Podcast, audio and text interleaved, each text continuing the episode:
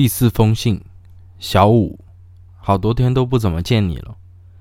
你经常去的那个餐厅，还有教学楼后面的厕所，都寻不见你的踪影。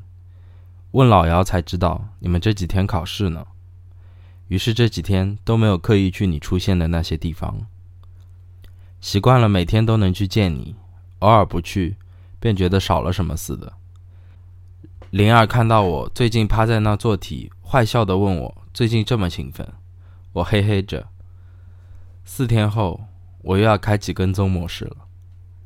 现在班里的好多女生都知道我喜欢你，也不觉得奇怪，没有不透风的墙嘛。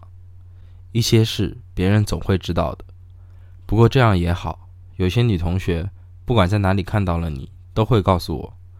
比如说，刚刚我们下台阶的时候，正看他往上走。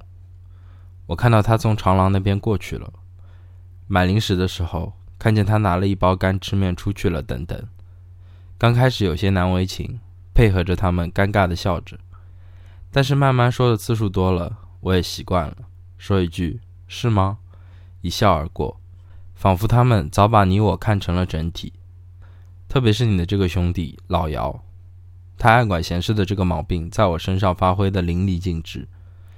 只要是没有老师在，他都会时不时地拖着板凳坐在我旁边，替我分析关于你最近的情况，说了好多，你的性格、爱好、喜欢什么、不喜欢什么，然后分析我应该做些什么或改变些什么。说的时候劲头十足，竟忘了周围还有别人在静静学习。等到他醒悟过来，看到一些同学的白眼纷纷抛向这里，他才知道大事不对，赶忙坐了回去。他有时候说的有点言过其实，不过本来意思确实很对，但我不敢再让他来我这里说了。你不知道，如果继续这样大张旗鼓扰乱下去，估计我会成为公敌的。这几天的天气总是阴晴不定，白天晴空万里，晚上雷雨交加，连续几天都是这样。于是我便借用了这个机会，昨天果然雨如约而来，比那几天的更大了。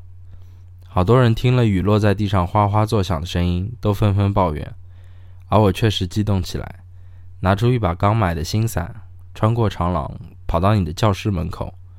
只有十分钟的下课时间，我身处的楼道里只有寥寥几人。我听到每个班里面传来的各种各样的声音，这时却停了下来。刚刚在长廊里奔跑的时候像只小鹿，这会儿却成了畏首畏尾的小白鼠。手里攥着雨伞，注意力都强力集中在你班的方向。不管了，心一横，这伞一定要送。我猛地冲到靠门最近的那个女孩那儿，没管她抬头就说：“这是我们班同学给吴凯的。”这时刺耳的铃声使我惯性的反弹出去。我怕什么呢？反正你并不知道是谁送的，连几班都不知道。从长廊返回的时候，我竟不怕这阴森森的黑。外面的雨重重地拍打着地面，我要感谢雨。如果没有你的话，我和别人一样也很讨厌下雨。但是现在却不一样了，雨成了你我连接的媒介。不管你知不知道，爱管闲事的老姚肯定也已经透露给你了。没过几天，老姚拿着伞递给了我，开心地告诉我，他说很感谢你。你看，我猜对了吧？一个雨中送伞的人。六月二十三号。